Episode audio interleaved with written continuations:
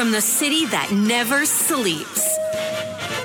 17 miles from Madison Square Garden, New York City. It's America at Night with Rich Valdez. America's favorite late night talk program featuring interesting guests from around the world and calls from across America. And now, here is your host, Rich Valdez.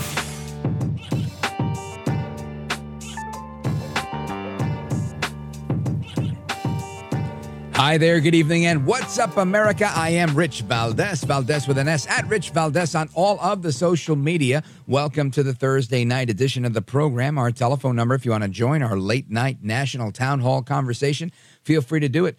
833 482 5337 8334 Valdez. And uh, the big story today is Hunter Biden. He's facing nine criminal charges in a brand new indictment on federal tax crimes. Yep. I don't know where this goes. You know, it's like Hunter Biden's that guy that gets uh, indicted. He's kind of like Trump, right? gets indicted, but they never get him on anything. And uh, I think for Trump, it's because it's a witch hunt. They're looking for something that isn't there. And with Hunter Biden, they're uh, they're trying to make it look like they're holding him accountable. But uh, we all know something will happen somewhere where nothing happens. Anyway, Hunter Biden pled not guilty back in October on federal gun charges in U.S. Uh, District Court uh, for Delaware, and now uh, there's some new stuff uh, in California, of all places.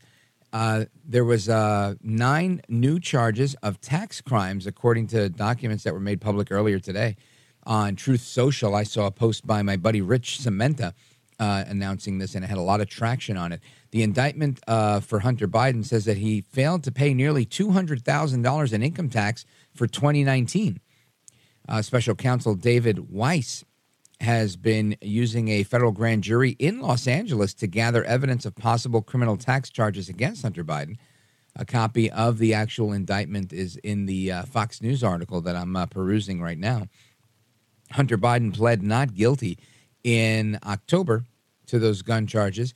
And now, after um, this years long investigation, new charges.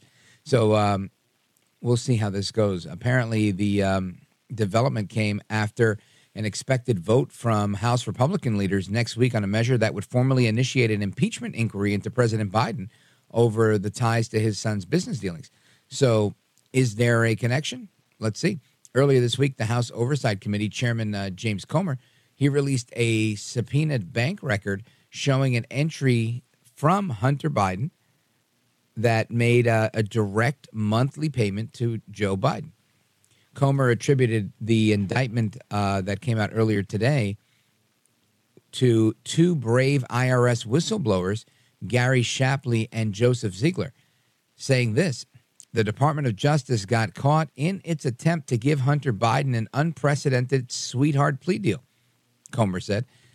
Every American should applaud these men for their courage to expose the truth. Yeah, I agree with that. Um, I remember when those uh, guys were blowing the whistle. Very important stuff indeed. Now, uh, he went on to say that uh, unless U.S. Attorney Weiss investigates everyone involved in the Biden's fraud schemes and influence peddling, it will be a clear. It, it'll be clear that uh, Biden's DOJ is actually protecting Hunter Biden and the big guy. Now, the White House has reportedly said that President Biden did nothing wrong and had no knowledge of his son's uh, business dealings. House Republicans, meanwhile, they um, they're warning that the younger Biden, Hunter, would move to um, they're, they're going to move to hold him in contempt of Congress if he doesn't appear for a closed door deposition on December 13th. I think Hunter said he's not interested in going. That's a few days away, so we'll see how that goes.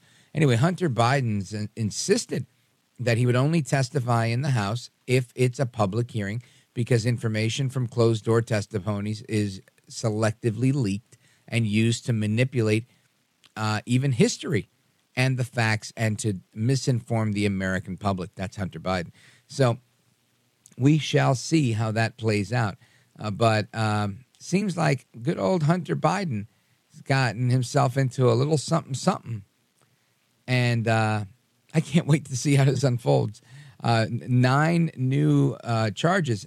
I think that's pretty exciting stuff, honestly, uh, for me personally. You know, because this is one of those things I didn't think this was going to happen. Um, and again, I don't know if it's happening, right? He could be indicted a million times. Doesn't mean he's going to get found guilty on anything. And I don't believe for a second that he's ever going to go to jail. Not no jail time at all. And I'm not really rooting for Hunter to go to jail. What I'd really love to see is for Hunter, Hunter to appear before Congress uh, under oath and maybe just spill the beans and say, you know what, I've had enough. The big guy was pressuring me. He did this. He's he's he's at fault. He's been taking money since day one, and you know, and really rat out Joe Biden while he's under oath and then use that to crucify, uh, figuratively speaking, of course, to crucify Biden's criminality in the court of public opinion, and uh, and try to really shed light on how how corrupt things are in Washington. So that would be what I would like to see. I don't know if that actually ends up happening. Uh, meanwhile, you've got Trump. Uh, Trump going through s- similar in court. Uh, the difference is Trump isn't getting sweetheart deals and being protected by the DOJ. He's being prosecuted by the DOJ, by local um, district attorneys and attorneys general in New York, and he can't he can't catch a break. Right? It's it's just amazing how Trump can't catch a break. But uh, he was in the courtroom today, and he stepped outside to make a couple of comments, uh, reminding everybody about the weaponization that's coming from the Biden White House. And uh, Trump's contention is that he's running for president. And because he's running for president, Joe Biden is using all of his law enforcement resources, i.e., the Department of Justice, the FBI, to take Trump out so that he's tied up having to fight court cases instead of running for office. Listen to this. The whole case is a fraud. What they've done is they've weaponized justice, and this is coming from the White House because uh, I'm beating Biden by a lot, and this is coming right out of the White House. You know it, I know it, and they know it. So just to end this, uh, the expert witness, one of the most highly respected people in the country for doing this kind of work, found absolutely no accounting fraud. This case should be ended. Also, the judge, as you know, was rebuked in that he was overturned by the appellate division of the New York State Supreme Court, which is a higher court, much higher court than where we are right now. The judge refused to acknowledge it. This case would be over because that was about 90% of the case having to do with statute of limitations. This case should be over. This case should have never been brought. This was a political witch hunt by an attorney general who's out of control and tried to get elected governor and failed. But this is a political witch hunt, and our country should be ashamed of what's going on. But we will probably go forward, and I'm sure nothing will have any bearing on what this judge does. It's a very sad day for our country because people are coming in, we can say this every day, and we are totally innocent. This is weaponization of justice. This is something that nobody's ever seen to this extent. It's called election interference. It's a sad day for our country that a thing like this can take place. I'm sitting in a courthouse instead of being in Iowa, where I should be, even though I'm leading by about 40 points. Now, listen, it'll really be something if uh, Trump wins in Iowa, despite you know being um, distracted from being there campaigning on the ground, uh, despite not getting the governor's endorsement. Uh, it seems like uh, there's a bunch of Republican candidates that are gaining a lot of traction in Iowa. Everybody's you know trying to win, and Trump is in court, right? Uh, uh, figuratively and not literally, but figuratively, being handcuffed by the legal system. Um, and then not because of any excessive criminality or anything like that, just simply because he's doing well. And they figured, hey, let's tarnish this guy with some bogus charges, which I think everybody's going to see. Nothing's going to happen. And it's not because he's going to uh, receive any leniency. Every, I think everybody knows that. If you're uh, an honest observer of politics and media, you can definitely reassure yourself that Trump's not getting a fair deal, right? Nobody's doing him a favor. No, in most people's minds, nobody likes him. He's he's the devil incarnate. He's horrible. He's Orange Man bad. Why would anybody help him? And there, that part is true. He's not bad. I don't think he's the devil incarnate, but I do think nobody in the media is going to help him. If it's not one of the uh, networks that lean conservative, nobody's really going to go out of their way to help El Trompito Donaldus Magnus, the 45th president of these United States. So what ends up happening? It's the people. The people see right through this stuff. And they say, you know, hold on. I don't like him myself. But why are you coming at him so hard? And they start to do two and two. And they say, you know what? Two plus two makes four. I do this mental math. I figure it out real quick. This doesn't look good.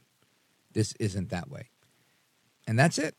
And, and this is why people all over the place, including in, in um, areas like the Bronx, New York, uh, you've got people. Uh, I mentioned I did a show last weekend where they had a man on the street interview and they were interviewing people just one after the other. And there were no outtakes on this. It wasn't like they selectively edited it so that you could only hear the people that were pro Trump. Everybody that they asked had something good to say about Trump and something very negative to say about Biden. We'll hear that on the other side of the break. Folks, if you want to join the conversation, feel free 833 482 5337 833 4 Valdez. This is America at Night with Rich Valdez. Call now 833 4 Valdez. That's 833 482 5337. 833 4 Valdez. That's Valdez with an S.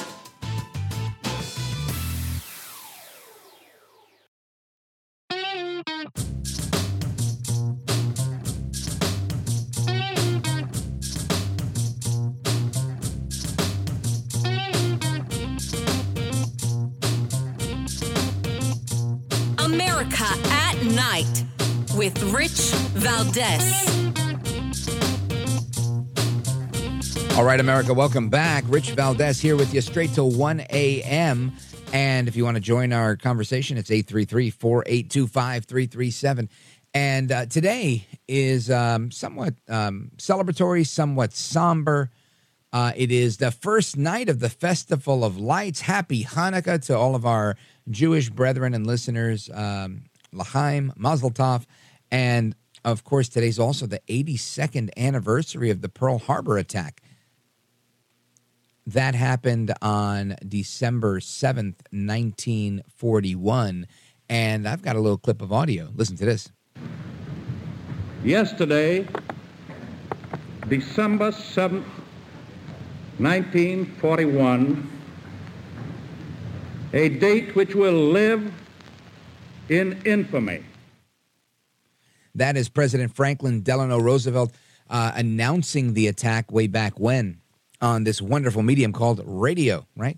And uh, love radio for that reason. It's a part of history in so many ways. So, uh, of course, a big uh, a big word of thanks, uh, a debt of gratitude to all of those that that gave their lives, all of those that served, of course, uh, their families, and everybody in uniform today that continues to serve. Um, I take my hat off to you and salute you, all veterans out there. Thank you for your service, and uh, to everybody that gave the ultimate sacrifice, of course, Godspeed. And while it's Hanukkah and it's also the uh, 82nd anniversary of the Pearl Harbor attack, there's also um, some news I wanted to share with you. And, and, there's an article from about three weeks ago in the New York Times. And this article um, title, and I don't t- typically uh, quote the New York Times, but I thought this was interesting. As black voters drift to Trump, Biden's allies say they have work to do.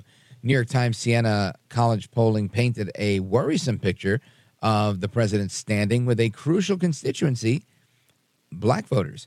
Democrat strategists warned that the erosion could threaten his reelection. And we mentioned it when it happened, uh, but it, I don't think that it's changed much. Uh, black voters seem more disconnected now from the Democrat Party than they have been in decades, very frustrated with what many see as an inaction on their political priorities and unhappy with President Biden, a candidate that they helped lift into the White House just three years ago. Now, the uh, the poll from the New York Times and Siena College found that 22% of black voters in six of the most important battleground states said they would support former President Trump in next year's election, and 71% of them said they would back Mr. Biden. Now, what's important here is that typically Democrats enjoy 80, 90% of the Democrat vote for minorities, from minorities. Uh, 71% is, is a big departure, and 22% is a lot of growth. With Hispanics, Trump is at like something like 29% in one of his polls. And that has got to be alarming to Democrats. Anyway, like I had mentioned to you a couple of times, and I wanted to play this audio last night, but we didn't get a chance to. I was on Newsmax uh, over the weekend on a few different shows, actually. It was a very busy week for that. But one of the shows had uh, uh, this man on the street interview. Uh, John Tabacco and, and Cara Castronuova were doing interviews uh, in the Bronx, New York, of just people passing by and asking them what they thought about the economy and what they thought about Joe Biden. I want you to listen. This is so eye opening. Check this out. Do you think that President Biden is doing a good job with the economy? No, he's not doing nothing Yeah, to I don't support even know nobody. where- Was he doing a good job? Yes or no? No, no, I, I can see we're all gonna be in the streets homeless. Biden and his press secretary said that prices are going down. Is that your experience or is that not true? No, that is definitely not true. Prices are definitely going up. I used to go across the street to Fordham to go get me a meal. I can't even get me a meal because that meant twenty dollars. minority communities, we're not seeing the improvement.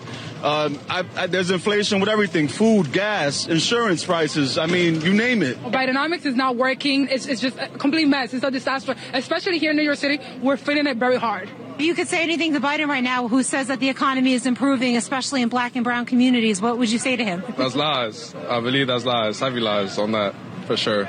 Do you think that somebody else besides Biden should be president? Yes, next of time? course, of Who? course. Uh, bring back Trump. Tell me why. Um, we want, oh, we want, we have money. We have money when Trump was president. Free my son Trump. Free my son Trump. Trump 2024, everybody. Trump 2023. That's crazy. And we're here and we're here in the Bronx. I'm gonna vote for Trump if he runs because I feel like it was much better when he was here financially for everybody, not just me, for everybody. I'm definitely voting for Donald Trump. He made sure we had money in our pockets. he was for the people. He made sure we had what we needed.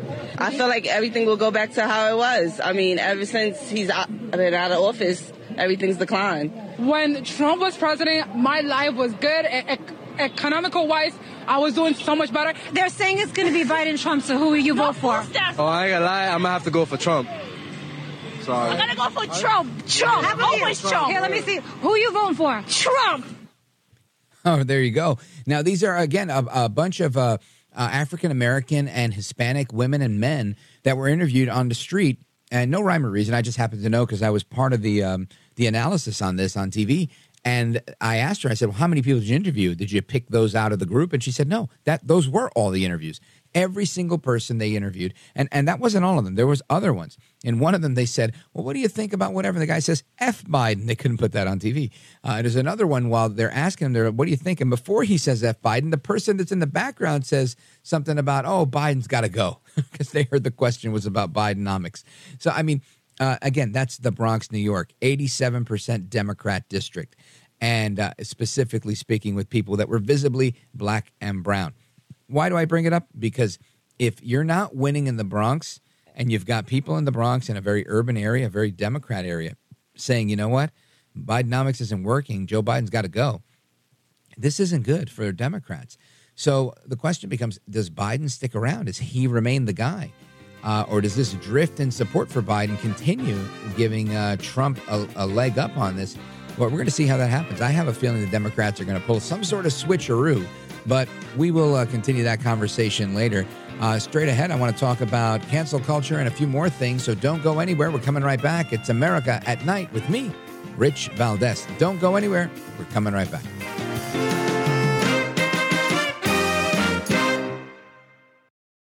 Welcome to Talkville, the ultimate Smallville rewatch podcast. Title Transference aired October 27, 2004. Director James Marshall, writers Todd Slavkin, Darren Swimmer. I really like this episode, and I'm surprised that you don't like it as much as you thought you did. I actually respect your opinion more than I respect my own in general. when you say things are good and I check them out, they are. Jump in now or catch up on any of the past seasons of Talkville on YouTube or wherever you listen. Named one of the best personal finance podcasts, the Stacking Benjamin Show with Joe and his friends makes financial literacy fun. I got an email today from the lenpenzo.com HR department. I find Oh. it really interesting. I'm an employee of one at this company, so but somebody from the HR department sent me an email telling me that I had a raise. If I just opened the attachment, I could see how much my raise was. Make sure you click on the links that are in there too. oh, absolutely. They're Yeah, safe. I can't wait. This is I'm excited. Find out more by searching the Stacking Benjamins podcast wherever you listen.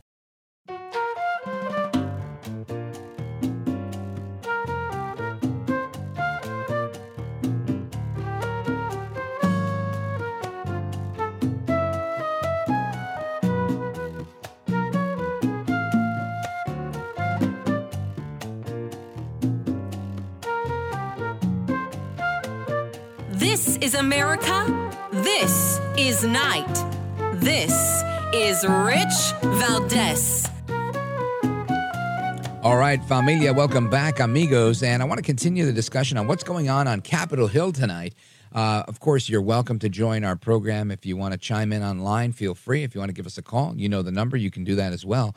And yesterday, there were some comments made by Jamal Bowman, who was censured today uh, because of his. Um, you know, his, he committed a crime, right? During the counting of uh, the votes for the debt ceiling, he pulled a fire alarm.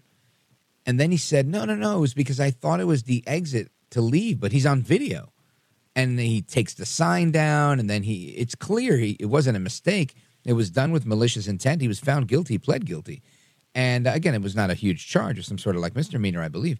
But the point was, this guy's a sitting member of Congress, and of course, he's going to pay the price today by being censured. But the the the bottom line was that he he really did do it. Right? It's not something that's speculative like the George Santos stuff, which I'm sure you know eventually the the truth on all that will come out. But um, George Santos faced an entire uh, expulsion over charges, allegations, not a guilty plea, nothing being uh, admitted to or proven. Anyway, the House Republicans today censured uh, Representative Jamal Bowman, a Democrat from New York, after he uh, pulled a uh, fire alarm in the office building back in September. And uh, he's now been reprimanded. And uh, his friends are saying that it's profoundly stupid. It's very extreme. And I want you to hear what he had to say uh, yesterday when he took to the floor regarding why Republicans are so focused on punishing Democrats. Listen to this. It's painfully obvious to myself, my colleagues, and the American people that the Republican Party is deeply unserious and unable to legislate. Their censure resolution against me today continues to demonstrate their inability to govern and serve the American people. Again, just for the record, Jamal Bowman turned himself into the police and pled guilty to the charges that he was caught on video doing. So when you plead guilty to something and you turn yourself into the police, it's very, very difficult for anybody to come across, uh, the, you know, the the aisle one way or the other and say, "Oh, because this is because the Republicans are doing." No, sir, this has nothing to do with the Republicans. This has everything to do with you tearing a sign down, then pulling a fire alarm, and then lying and saying, "Oh, I thought I was opening a door." Come on, bro. Come on. This, this is not a huge deal. You- This is a situation where the cover up is worse than the crime. Right? He pulled a fire alarm. I know a lot of guys that did that when I was in high school. It was funny. This isn't what happened here, right? He pulled a fire alarm. It might have been funny had he not lied about it. But he decided to lie about it, and now it's it's this whole thing of no, it was I thought it was I thought it was the door. I thought I was opening the door, insulting the intelligence of the Capitol Police, of the leadership in, in Congress, of every last American, every member of the media, just lying to their face, saying, Look, I think you're stupid. That's what he's saying, right? In effect, he's saying, I think you're stupid. I think I'm better than you. I think I could lie and just go along with whatever lie I put out there, and you're just gonna go with it. You're never gonna call me out because I'm Jamal Bowman. I'm a Democrat. I'm a minority, and you don't mess with me in this media. And that's that's the God's honest truth. People don't. Nobody goes after uh, minority Democrats, and if they do, it's always with kid gloves, just like with him. He goes, he lies, he gets in trouble, comes back, he lies some more, blames everything on Republicans, says he made a mistake when he was trying to get into the Capitol to vote. Listen to this. When I tried to exit a door that usually that I usually go through, it didn't open, and due to confusion and rush to go vote, I pulled the fire alarm. I immediately took responsibility and accountability for my actions and pled guilty. Immediately. The legal process on this matter has played out. In no way did I obstruct official proceedings. The vote took place, and Democrats were able to ensure we avoided a government shutdown. now, again, um, just for the record, this famous insurrection that they claim happened on January 6th that was interrupting uh, official procedure, that also went on, right? Biden did get sworn in. No official proceedings were uh, interrupted, even or at least uh, stopped in general, right? They might have emptied out the building. They had a little thing. They gave a police gave a tour to the guy with the funny hat. You know, we've seen all the videos, or at least uh, the videos that have been released. So, what what's the difference here? How is this any different than anything? I know some people are going to say, "Come on, Rich, you can't really compare January 6th to Jamal Bowman pulling a fire alarm." No, you're right. I can't. I mean, obviously, there was no shooting of Ashley Babbitt. There were not thousands of people, or at least hundreds of people, climbing scaffolding, breaking windows, and all that stuff. I saw that. Nothing to be proud of. Wasn't me. Wasn't my kids. But um, does that mean that we all of a sudden absolve Mr. Bowman and uh, enter him into the sainthood? Is that what we do? Of course not. We can't sit here and uh, take a lecture from the guy that pulled the fire alarm as if, you know, I said I was sorry. I pled guilty. That's it. I'm great. No, sir, you're not great. you did what you were supposed to do. You did what everybody thought you were going to do. And would you have done it if you weren't caught on tape? That's the question I've got. Well, anyway, his boss, Hakeem Jeffries, the minority leader in the House of Representatives, he stepped up today to give his two cents as well. Listen to this. The House is set to censure one of your members for the third time this year. Is it time to change the rules on privilege resolutions? Uh, extreme MAGA Republicans continue to utilize. Hold on a second. Before before Jeffries goes, just listen to the question, right? You've had three members censured this year so far. Instead of saying, "Can you do a better job reining in your people? Can you do a better job ensuring that members of Congress um, uh, have the right level of decorum?" No, the question was, uh, should we make it harder to bring these these censure votes, right? These privileged votes. Should we make it more difficult? The media is absolutely insane. Even the questions they ask. So let's take that from the top one more time. The House is set to censure one of your members for the third time this year. Is it time to change the rules on privilege resolutions? Uh, extreme MAGA Republicans continue to utilize tactics. Now, now hold on a second. He, he says, "Is it time to revamp the, the the way you're doing these privileged votes?" And his answer: "Extreme MAGA Republicans, extreme MAGA Republicans." How do you take somebody seriously? Now, imagine if they asked me anything, right? What do you think about whatever? I get asked questions on this program all the time. I'm not even in Congress. I try to answer the question. Now, yes, sometimes the answer includes because the radical left, but I still answer the question. This guy it just throws it in there extreme MAGA Republicans as if this is should you revamp the way you hold privilege votes? No, no, no. Extreme MAGA Republicans. Go ahead. such as censuring Democratic members of Congress, burying their heads in the sand with respect to uh, unlawful or unacceptable conduct by their own members, including but not limited to Marjorie Taylor Greene, and uh, engaging in efforts to uh, irresponsibly and illegitimately target President Joe Biden and his family. Why are extreme MAGA Republicans wasting so much time on these efforts to target Democratic members of Congress, target President Biden, target President Biden's family members? It's because the extreme MAGA Republicans have nothing to show for their narrow, fading, and decreasing majority. Nothing to show the American people. Again, um, Jeffries, this was very weak. Very, very weak. The extreme MAGA Republicans have nothing to show. I mean, if he's the one that's calling them extreme MAGA, right? So if he's saying MAGA, obviously that's Make America Great Again. That's the the slogan for the Trump campaign. I would say, excuse me, Mr. Jeffries, um, do, do you not realize that Trump is ahead in every single poll and he doesn't even show up to debates? Does he have something to show? I think he's got plenty to show. Did Trump have uh, multiple wars and a potential third uh, on the forefront when he was president? No. We had peace. We had the Abraham Accords. We had inflation at 1.25 or 1.4%. Trump has lots to show. The extreme MAGA Republicans, I think, are doing a great job. What is it that you have to show? More mutilated teenagers? More men and women's sports? More congressmen that are illegally pulling fire alarms? I mean, come on. This is this is weak and it's laughable. Anyway, uh, I'm coming right back. Don't go anywhere. I'm Rich Valdes. This is America at Night with Rich Valdes. Call now 833 4 Valdes. That's 833 482 5337. 833 4 Valdes. That's Valdes with an S.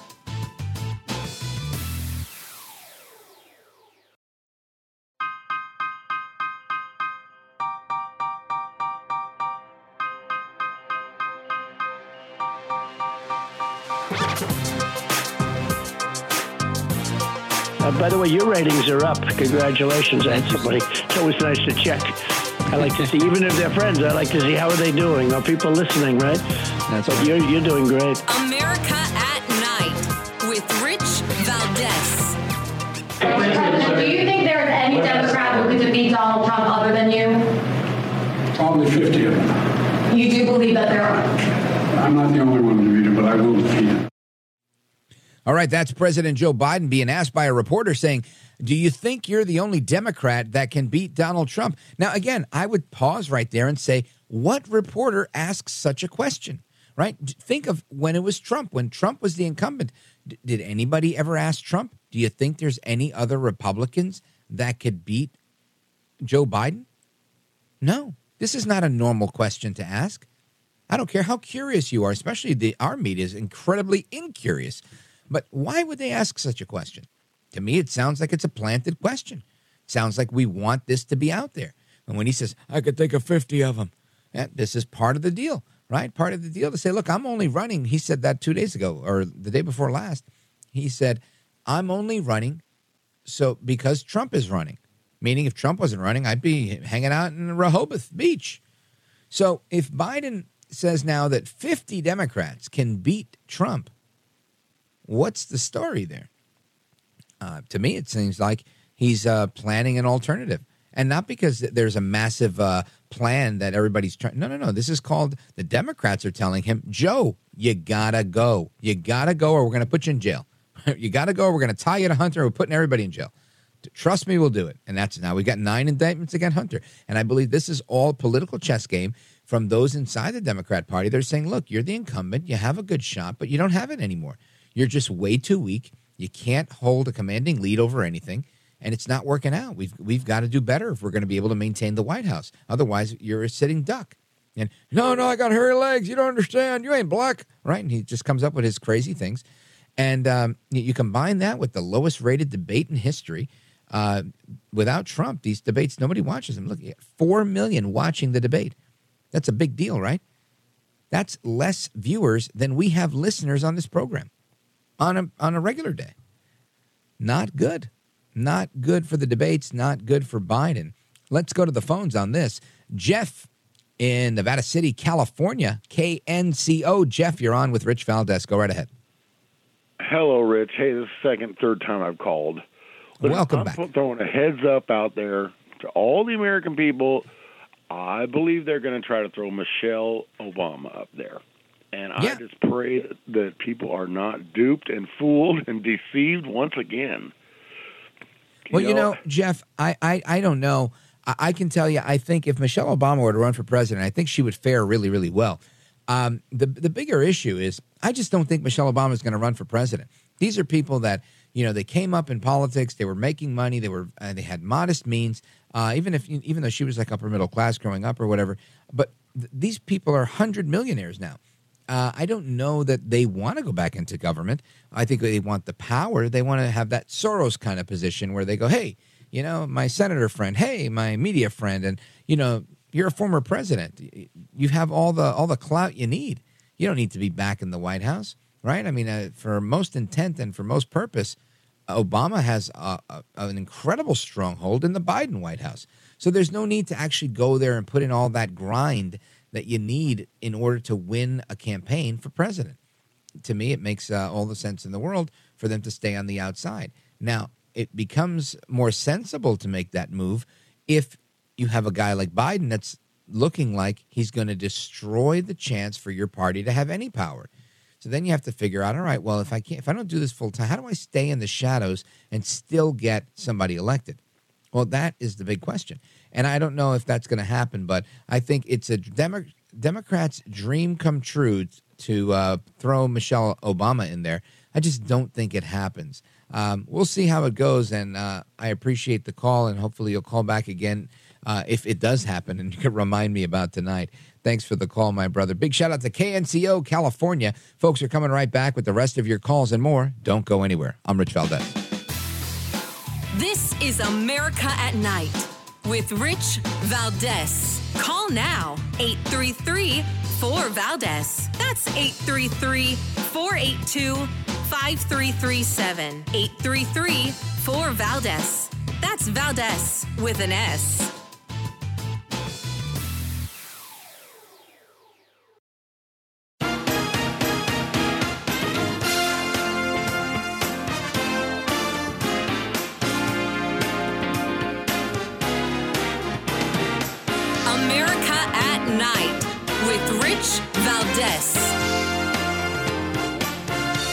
right, America, welcome back. We continue with your calls. Let's go to Roseburg, Oregon, KQEN. Check in with Raymond. Raymond, go right ahead. You're on with Rich Valdes. Quickly. Hey, how you doing? Um, I just was wondering. I want to ask you a question. Sure. Um, with regards to the um, the comment that Joe Biden made that 50 Democrats could beat Donald Trump. Um, if you were in Joe Biden's shoes, what would your answer be when the reporter asked you that?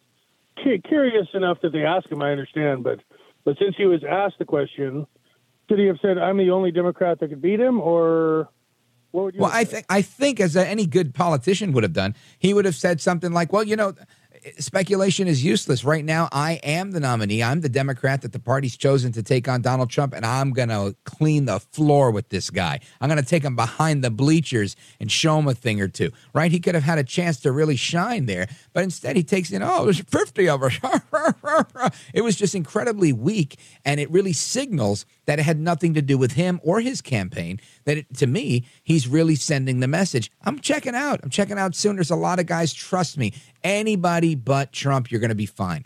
And and that's what I got out of it. Thanks for the call, brother. I appreciate it. Big shout out to Roseburg, Oregon. Let's go to Stephen. He's in Enterprise, Alabama. WDBT. Go right ahead.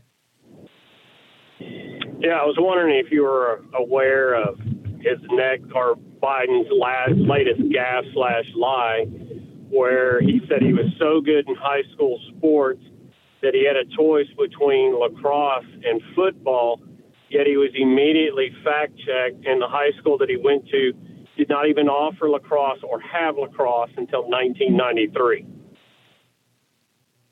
Well, again, this is another one of those things where Biden gets caught lying all the time. Again, I think this was his ninth campaign for president, and the the very first one or the second one that he ran, uh, he had to suspend because he got caught plagiarizing. Biden has been a serial liar. He's on record being a serial liar. Sam Donaldson from ABC News caught him out. There's file footage of it out there uh, where he said, "I've got, I graduated at the top of my class. I graduated on an academic scholarship, and I got three degrees." And, and it was all lies. I mean, he just rattled it off with such confidence, and he was so eloquent in doing it when he was a younger man. But all of it was fake, fake, phony fraud. So ultimately, I think the same thing when he says, you know, we've got lacrosse, and you didn't have lacrosse until yesterday. It's another one of Joe El Baboso's babosadas. And uh, lamentably, people buy this stuff because I think there's an underlying uh, opinion, and it's not an incorrect one, that politicians lie. And most people don't hold politicians accountable for lying. I, I think, you know, th- there's two extremes, right? There's people that think, ah, come on, they're all liars anyway. And then there's people that think that because they're corrupt, that they're somehow going to get jailed and put in Guantanamo Bay and they're going to be given the death penalty and a military tribunal and all sorts of craziness. None of that's happening either. Political corruption is as old as the day is long. And very rarely do we see people go to jail. By and large, most get away with it. We've just got to do a better job as people. And if we can, restore integrity to our society. Stephen, thank you for the call from Enterprise, Alabama, WDBT. I'm Rich Valdes. We're coming right back. More discussion straight ahead. Hour number two. Don't go anywhere. Hi there. Sorry for the interruption, but are you enjoying this show on Google Podcasts? You should know that the Google Podcasts app is going away this spring. That's right, going away, gone as in no longer available. You can still enjoy this show elsewhere though. Try out Spotify or Amazon Music, or maybe TuneIn is more your style. Whatever app you switch to, be sure to follow so you never miss the next episode. And thanks for listening, wherever you listen.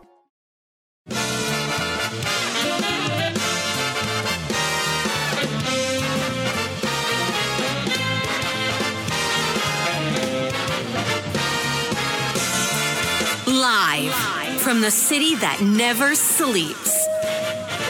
17 miles from Madison Square Garden, New York City. It's America at Night with Rich Valdes, America's favorite late night talk program, featuring interesting guests from around the world and calls from across America. And now, here is your host, Rich Valdes.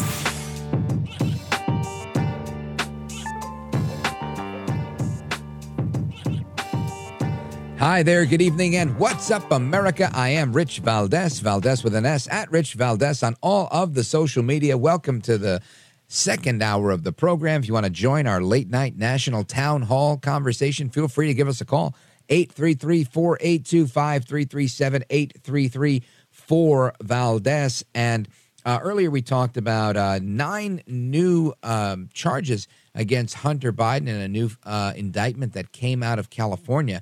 We're going to get into that with uh, former federal prosecutor tomorrow. Um, we're going to break it down, so don't miss that. Uh, also, we've got, uh, let's see, what else do we have here in the news today? There's a lot of news out there today.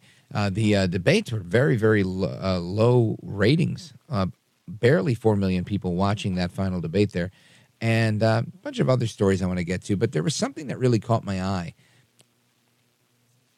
in the Daily Signal and the group of bipartisan senators has been um, talking about how they're going to take on big tech CEOs. And this is obviously a big concern for a lot of people. And parents really became, I guess, attuned to what's going on when they had a chance to see what their kids were doing when they were home for school during COVID. And now people are more uh, interested in what's happening with um, the schoolwork and social media and their children's online habits. So there's been a lot of harm, right? There's been lawsuits brought, I think, by 42 attorneys general uh, against um, Meta, uh, Facebook, Instagram, and, and there's been a, a, a, slew of lawsuits against social media because they say it's just not good for people. There's um, certain harms that are posed towards children. It's very documented. You had little girls that were developing eating disorders and whatnot, and lots of things are happening. So this bipartisan group of senators is about to uh, take on big tech CEOs, and uh, they're hoping to do this uh, by January 31st of 2024, having them publicly address their failures to protect kids online. And what they're suggesting are age restrictions on what they say are deliberately addictive products that target children. And obviously, this should be a no brainer. Uh, but this is happening across various um, levels of government. And uh, I think it's something we should have a discussion on because, you know, some are saying, look, there are warnings on nicotine, there are warnings on rated R movies, but there's no warnings on the dangers posed by social media. And that's something I'm willing to discuss. I don't know if I need the government telling them what to do or what not to do. I think it's always a parent's job, but it's it's uh, worth the conversation. And to do that, I want to bring in uh, Wes Hodges. He's an advisor at the Heritage Foundation. He leads their um, campaign for big tech. Wes Hodges, welcome to the program. Rich, it's an honor to be here. Thanks so much for having me on. Thank you, sir. I appreciate it. Uh, and I want to talk about different ways that children can be protected online that actually pass constitutional muster because uh, I don't want to create a police state. I don't want to violate free speech. I don't want people's rights to be violated. But of course, we all want children to be safe. What's your take on this? Absolutely, Rich. And like you said, there's so much good news out there for parents and policymakers coming to bat to take seriously protecting children online. So, like you said, as conservatives, we care a tremendous amount that whatever we ask the government to do, it needs to be constitutional, it needs to be controllable, it needs to be of the people. So we uh, we had an op-ed this week, the one you're referencing, talking about age verification, which is a very popular uh, form of legislation regulation that is uh, coming across the states, being talked about um, in many states. Many states have already passed it, as well as being introduced in the Congress. So, like you mentioned, uh, in just a few weeks, we're going to have a bipartisan group of senators uh, publicly addressing these big tech CEOs to talk about harm to children and the addictive practices that their apps have inculcated. Um, age verification, uh, technology, uh, legislation, uh, these sort of mandates there's a way to thread this needle there that we're seeing experimented in state legislatures um, that can pass constitutional muster um, and be a strong barrier to protect children from some of the worst things you'll find online. Um, this is a sort of um, a policy prescription that um, is one, like I said, um, has a very strong constitutional defense, but also has so many positive externalities to it. Um, you'll find that uh, one of them would be that uh, there's a way of doing this that protects data. Um, it's a very holistic practice. Um, and uh, you'll find that it enhances parental control, which is one of the factors that matters most to us. So, happy to get more into this discussion, more into this details. Um, Sure. Very excited about this topic.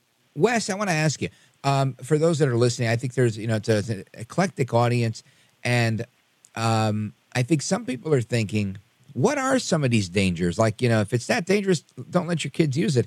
Uh, easier said than done for some parents. Probably just as easy as said um, for others. What are some of the dangers that are posed from your perspective? Absolutely.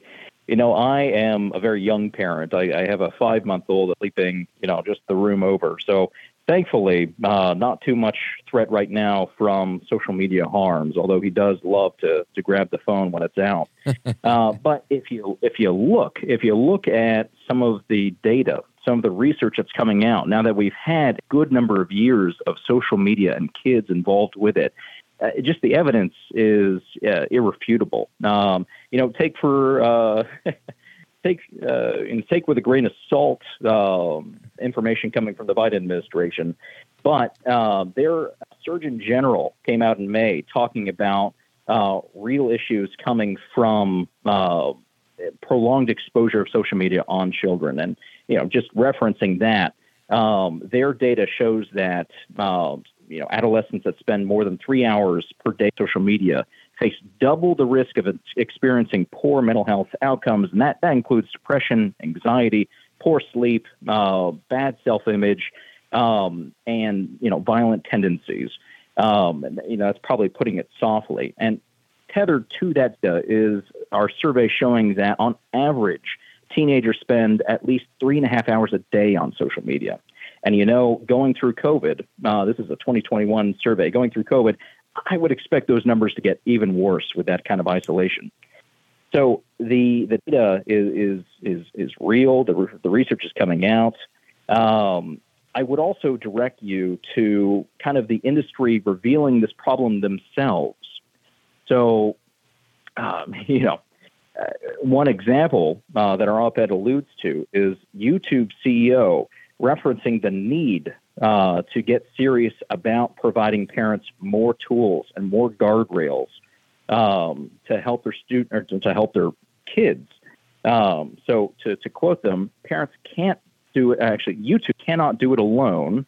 Uh, it takes policymakers, families, researchers, companies, and experts coming together uh, to provide support, consistent standards for companies.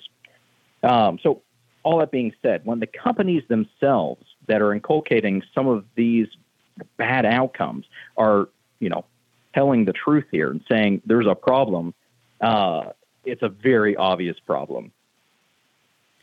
Yeah, it seems that way.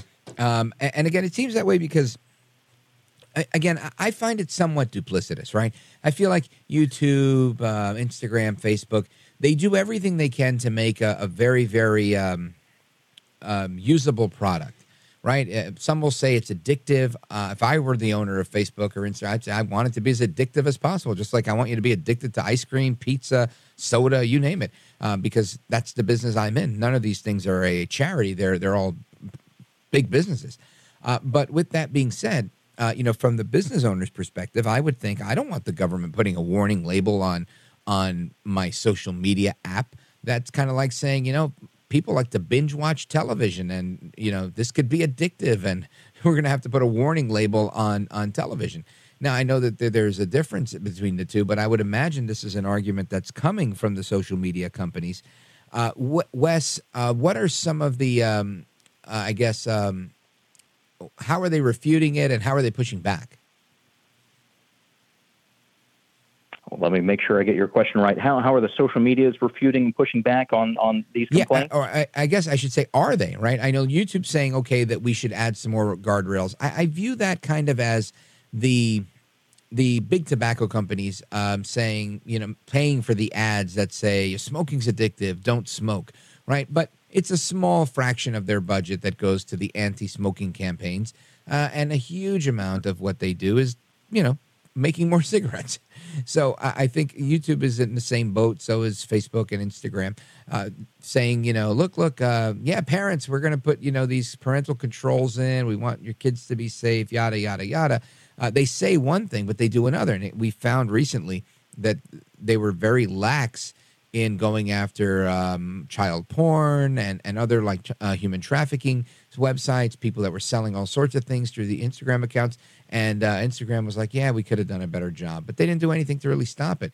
So I feel like it's, you know, once the, the, the toothpaste is out of the tube, then they say, oh, yeah, you know, we're going to do better on this. And it seems like it's lip service to me, Wes. Rich, I think you have good instincts there. Uh, big tech has been given almost every opportunity, more than a decade, to self regulate, to take its products and use them in a way that is beneficial, that actually helps you live a better life, that is formative um, as children get onto their apps. And we just haven't seen evidence of that. Instead, like you say, we've seen them use it to just earlier and earlier addict our children onto um, into you know their their advertising scheme, you name it. Um, there, you know, there's an old Greek myth about um, you know what happens when you get everything that you want. It's it's usually not the best outcome. So I think one of the things you were referring to in, in, in your statement there was this recent Wall Street Journal report talking yes. about how they yes yeah they, so the study they did for months um, investigating uh, Instagram, setting up their own spoof accounts, simulating just like normal people, and finding out that if they were to, say, for example, follow something innocuous like gymnastics or like, you know, children gymnastics, Instagram would start sending those accounts sexualized content with children and start advertising sexualized content which is clearly against their terms. Now, this isn't the first time that Instagram has been confronted by this. You know, over the summer in June, uh, the Wall Street Journal had a similar uh, expose on on this, and seemingly after that expose, uh, like you said, Instagram said, "Oh, we're taking this very seriously, and we're going to make the reforms we need to to make this to assure our advertisers that there's no foul play here, that this is a safe place for children." And the, the the study over the last several months have shown that isn't happening anytime soon. So, like you said, talk is talk. Uh, let's look at the actions, and we haven't seen it happen voluntarily.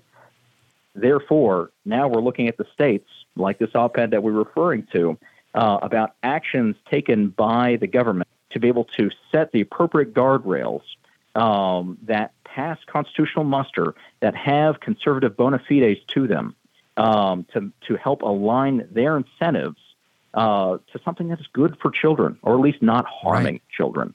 Um, Wes Hodges, uh, hang on for one second. I want to take a quick pause right here and come right back to hear exactly what we can do that uh, is constitutional and appropriate and works to protect kids while not infringing on anybody else's rights. Folks, we're on with uh, Wesley Hodges. He's advisor for coalitions at the Heritage Foundation and is the lead for their big tech campaign. We're coming right back. Don't go anywhere. This is America at Night with Rich Valdes.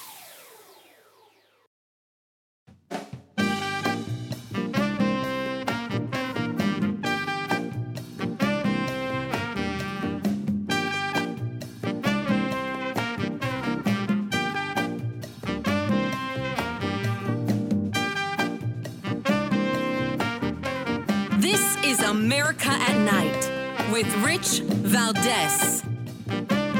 So we're talking about age restrictions on deliberately addictive products and that target children. And most people think it should be a no-brainer, uh, but it's not the case yet. Social media companies have been uh, called to the carpet a number of times. There's even been whistleblowers from these social media companies testifying before Congress.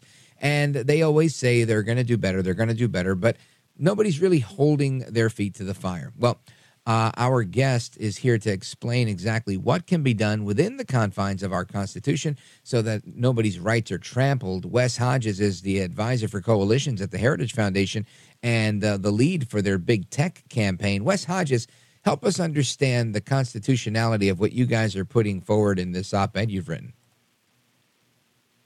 Absolutely. Well, I will answer that, but I do want to say to your comment of this being a no brainer issue, uh, recent polling by the American Principles Project uh, showed that 83% of people would strongly or somewhat favor legislation that requires websites with pornographic content um, uh, to implement an age verification system or face penalties. Um, that uh, obviously a, a related subject um, there's similar polling showing um, how sorry how favorable uh, age verification is for mm-hmm. dealing with online addiction. So when we address the constitutionality of this, um, you'll you'll see in the handful of states that have passed these sorts of laws that there's mixed results. Uh, if we were to hone in on Arkansas, um, which you know, we're, we're tremendously uh, grateful for their effort to take seriously this issue and to put something forward and uh, pass something as the state. One of the issues they have run into is they did they have a number of holes, carve outs in their bill that allows for uh, social media companies, uh, some of them to to just pass by the bill. And and when you don't do a holistic approach where it covers everyone, um, you run into First Amendment issues where you say this is allowed, but uh, you know we're not going to regulate you, but we're going to regulate you. Um, that uh, raises all sorts of concerns and is difficult to muster in the courts.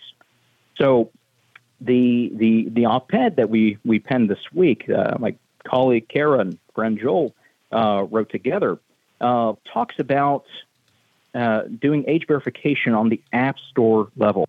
So when you ask, you know, where do we regulate uh, on this sort of thing? There are three right. main layers to accessing online content. You know, the app, you know, Facebook, the App Store, the, you know, the Apple App Store, and the device, your iPhone, your computer, you name it. So the op-ed focuses in on the App Store as a seemingly opportune Oh, like a neutral place. party, right? To put the age verification. That makes a lot of sense, actually. And the music means we got to go. But Wes, uh, let everybody know how they could find you and follow you and keep up to speed with what you're doing. Absolutely. Everyone, I refer you to Heritage web, Heritage's website. It's heritage.org. You'll find our content on uh, holding big tech accountable there. Thank you so much for having me on. Perfect. You bet. Welcome. I appreciate it. Folks, go to heritage.org. We're coming right back, continuing the conversation. Wes, thanks again. Don't go anywhere. I'm Rich Valdes.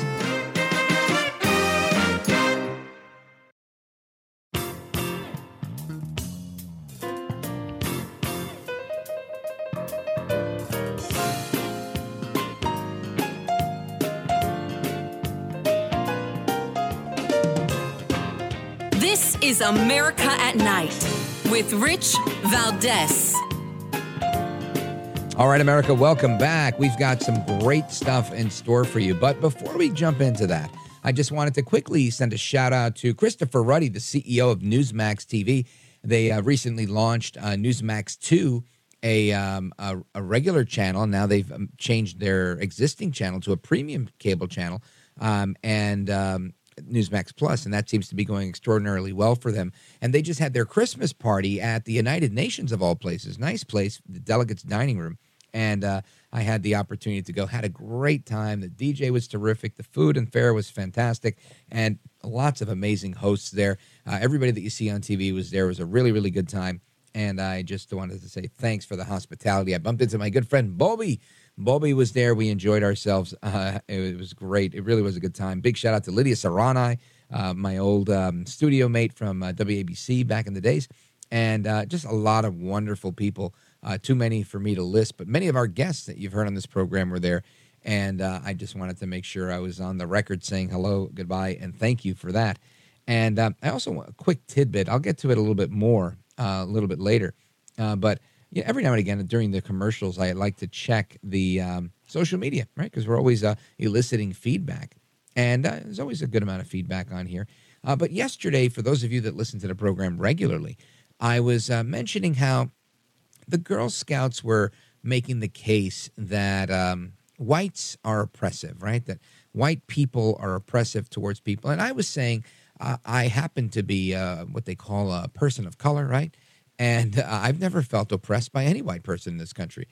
And I just thought that was interesting. And I thought I spent a good amount of time in my monologue explaining how uh, I think it's a a farcical idea but somebody somewhere that goes by at Psy Coach number two, the truth hurts on Twitter.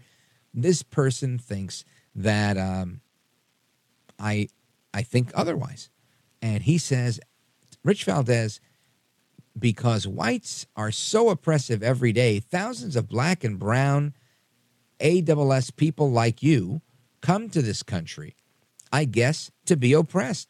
Two words: go back. Cuba is waiting for you. Ungrateful bastard, assimilate or leave. So, to this love note, I say, thank you, Mr. Truth Hurts. Number one, you got the point all wrong. Number two, I don't think whites are oppressive. I don't think that we have uh, an oppressor, oppress, uh, victim type of uh, society. I think that's a Marxist idea.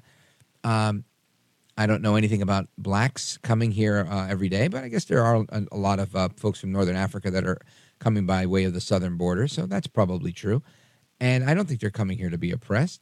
Uh, now go back. I don't know where to go back. I was born in Brooklyn, New York. My parents are born on the island of Puerto Rico, sir, not Cuba. We're we are Americans of Puerto Rican descent, uh, but uh, ungrateful. I don't think I've ever come across as ungrateful. Uh, a for the opportunity to be on this program, which he insulted. He said that this uh, ten o'clock slot is not a coveted one. I'd say this is the largest 10 p.m. show uh, um, across the country. So uh, get your story right, sir. Anyway, assimilator leave. I think I'm as assimilated as apple pie. I was born in Brooklyn. But anyway, it, it just goes to show you no matter how hard you try to make a point and to be uh, clear in, in what you're saying, there's always a clown out there that is going to try and, uh, you know, push your buttons and it's going to uh, misunderstand you. And this happens all the time. These types of misunderstandings happen everywhere. And I want to talk about those things, right? Because there is uh, an article that was sent in the Washington Post that says that some people uh, are misunderstanding why they feel so tired after they do Zoom calls. And apparently, there's something called Zoom fatigue, right? Or people who are on Microsoft Teams or FaceTime, any type of video call, and it leaves them drained and they feel like they just can't anymore. And I know that feeling because I don't like video calls for whatever reason. They don't um, they don't enlighten me. They they drain me. Meanwhile, in real life, if you put me in a room with people, voila, here we go.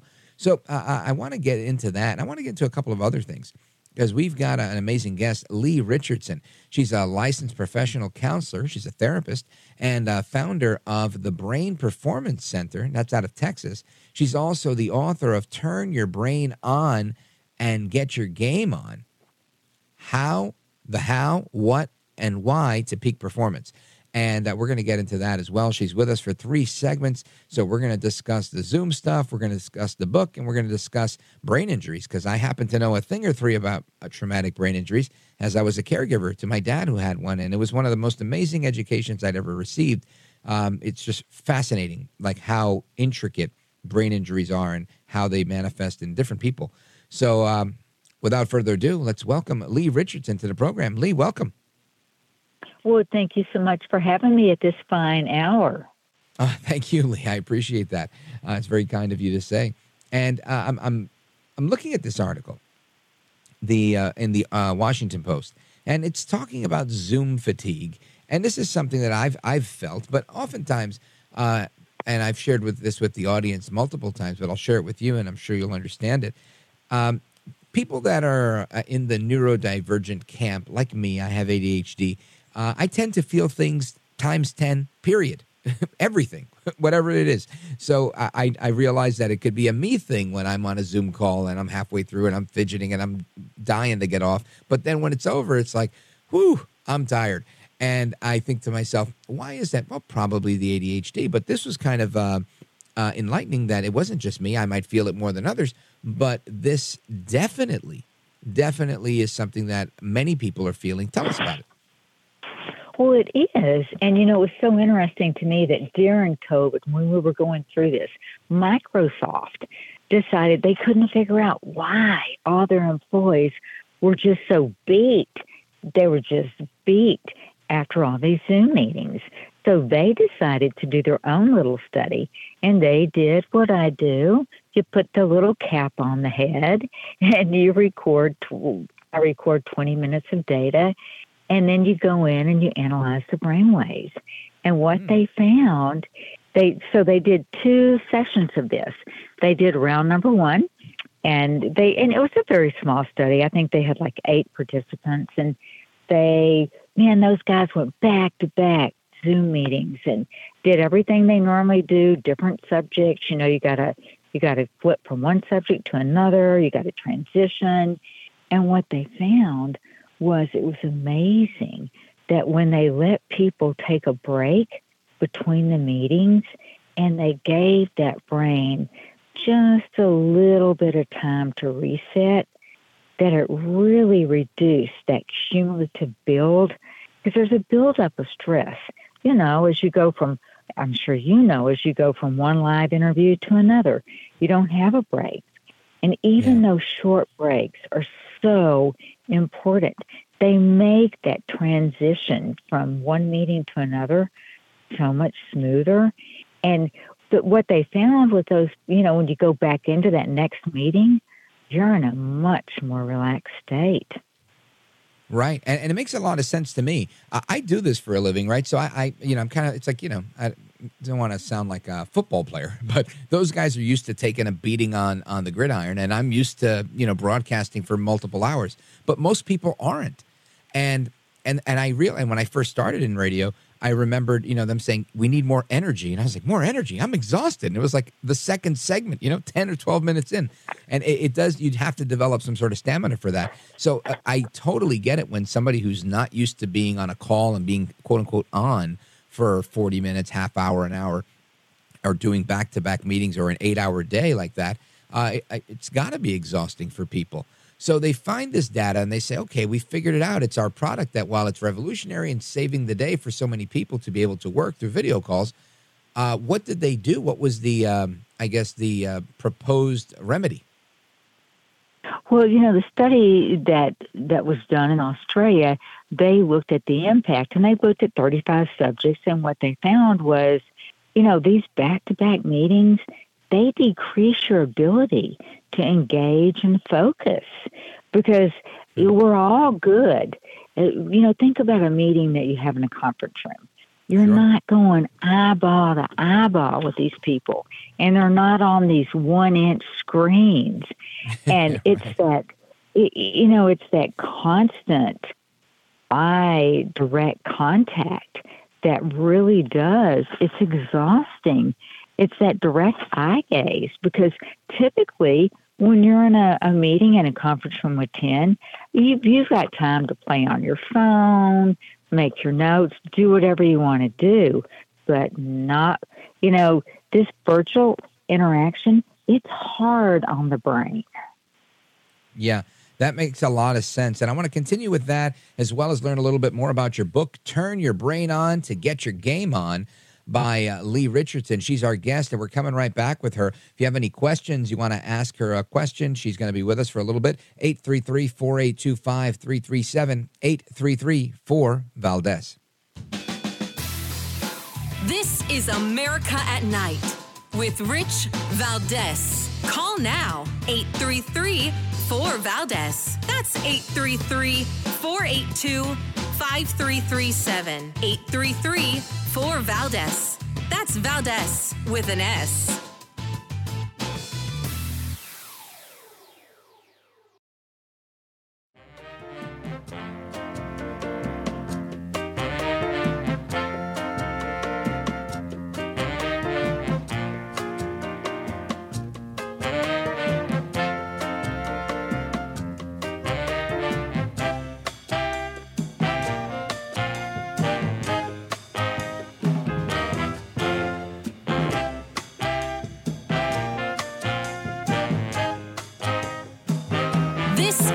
America at Night with Rich Valdes.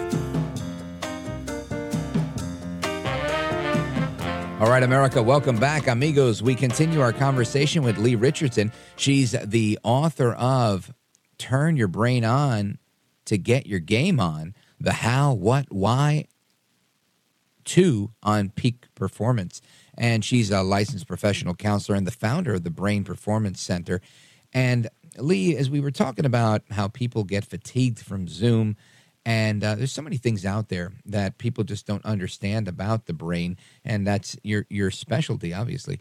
Um, I wanted to talk a little bit about this book, right? Turning your brain on to get your game on. Uh, what was the premise in that, and what was the impetus for writing the book? Well, you know, the the first thing that happens at the Brain Performance Center in Dallas is you do a consultation with Leigh Richardson, and to see if I'm going to tell you that I can help you with your challenges, I got to believe that. And I noticed every, you know, somebody comes in for a consultation, and I'm like, wow, you know, I hear some depression, and all of a sudden, oh no, no, no, no, and the eyes hit the floor there's no depression. Oh, okay. You know, and and my and I want to say, hey man, it's okay to not be okay because we all are in that spot at some time. Or I'll say, wow, you know, I hear some anxiety and I see those shoulders come up to those earlobes like, you know, earrings. Oh no, I'm not anxious. and I just it's okay to not be okay, but it's not okay if you don't do anything about it. And that's why I wrote the book. Just to educate and say, because you know, we when you hear the words depression and anxiety, we used to think, oh, mental health, you know, retardation, mental health, there's so much bad stigma. It's not about mental health. This is my story and I'm sticking to it. It's about brain health. The brain is an organ just like the heart. If you think there's something wrong with your heart, how many days does it take you to call up a cardiologist? Mm, One or two. If you Right. get up in the morning and you think, man, I just can't do it. I can't go to work today. You know, my team knows I get anxious. They're going to be giving me that stink eye. They're going to be wondering if I'm going to be able to perform. Or I'm just so, I'm so tired. I can't get up and drag myself to work because once you, if you do that and you get there, nobody ever says, "Hey, you know what? Thanks for showing up today. I know that was a lot of work." And and it is a lot of work. I mean, whether you have if you have ADHD, if you're on the autistic spectrum, you got a neurodivergent brain. I intend to play that that theory out to include anxiety and depression. I've looked at thousands of brains. You map them. A dysregulated brain can manifest in ADHD, and autism, and anxiety, and depression, and OCD. Addiction is a brain disease. It's all about what's going on in your brain. And the purpose of that book was, to, you know, we talk about lifestyle choices. And let me tell you something. That's a hard one, man. You want to change my lifestyle choices? Mm, that that's that's a hard one. But we've got to be aware of we're in control of what's going on in our brain. Our brain controls everything we do, we don't do, or how well we do it. Right. And Leigh Richardson, I want to pull that thread a little bit more about uh, lifestyle choices and how the brain plays a role. We're going to take a quick pause. You're coming right back with uh, Leigh Richardson. She's a licensed professional counselor, she's a therapist, and the founder of the Brain Performance Center uh, in Dallas, Texas, and uh, the author of the book, Turn Your Brain On to Get Your Game On. Don't go anywhere. Coming right back.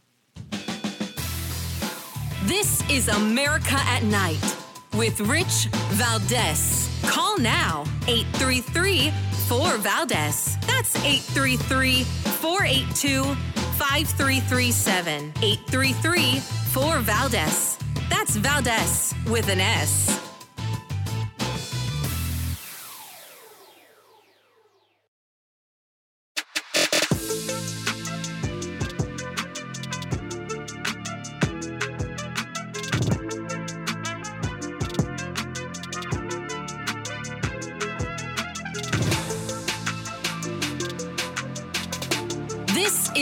America at Night with Rich Valdes. All right, America, welcome back. Amigos, we're on with Leigh Richardson, and she's uh, telling us about her book. And she was mentioning about how lifestyle choices are, you know, they come from the brain. And uh, there's certain brain diseases and fascinating topics.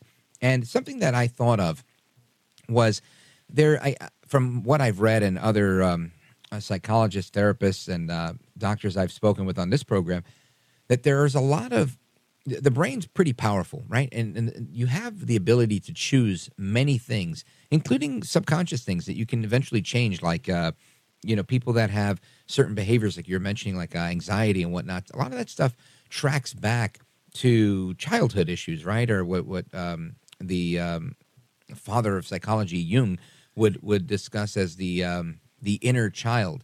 And what's your take on the lifestyle choices that the brain plays out with uh, things like attachment? You know, the different attachment styles and whatnot. Is that directly connected, Leigh? Well, you know, it's, it's so interesting because I look at the brain on two levels. You have the conscious level where you're very much aware of what you're thinking, and then you have the subconscious level where you're really not aware. And that's where trauma lives. And that's where all, it, there's a lot that, that resides there. And until you calm the brain down, you can't let it mm-hmm. go. And it's once you once you can calm that brain down on a subconscious level, and this is a true fact. Every minute your brain can take in 11 million bits of data. Research says between 24 or I'm sorry, between 40 and 126 you can hold on a conscious level. I think it's 40, but we don't have to do the math. Where right. does it all go? It goes to that subconscious. And that is where the brain can be so in- incredibly powerful. Everything you do, you don't do, how well you do it, Right. It's all about how that brain's wiring and firing. Wiring and firing. Leigh Richardson, I want you to let everybody know how they can keep up to speed with the work that you're doing. If they want to learn more about the Brain Performance Center or your book, where do they go? Well, you can find us online. We've got that old fashioned website, the Brain Performance Center, Facebook, Instagram, and LinkedIn, Leigh E. Richardson. Thanks so much for having me with you tonight. Oh, you bet. I hope you'll come back. There's so much to discuss. You're so knowledgeable. Thank you, Leigh Richardson. Folks, we're coming right back uh, with your calls and more with Open Phone America. Don't go anywhere. I'm Rich Valdes.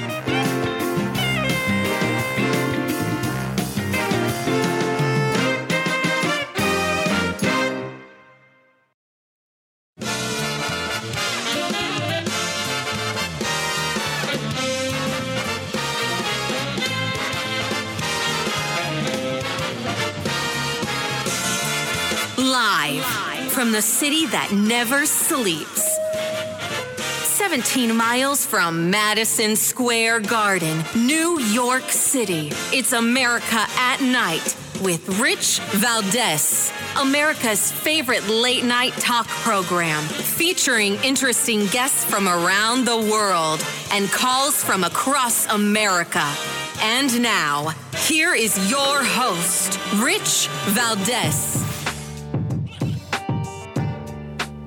Hi there, good evening, and what's up, America? I am Rich Valdes, Valdes with an S, at Rich Valdes on all of the social media. Welcome to hour number three of the program. Our telephone number, if you want to join us, the phone number is 833 482 5337 8334 Valdes. And of course, this hour is known as Open Phone America, where you guys get to weigh in on any topic that's on your mind. Of course, the topics that we've discussed tonight whether it was uh, the brain that we talked about earlier, or we um, also talked about the importance of uh, protecting kids uh, th- from the evil, addictive Instagram and Facebook and YouTube and all of the other social media out there, big tech, and and of course we talked about a number of topics at the at the top of the hour uh, in the first hour uh, regarding uh, President Trump and uh, Joe Biden and Hunter Biden and Hunter's in a, in a in a world of hurt right now,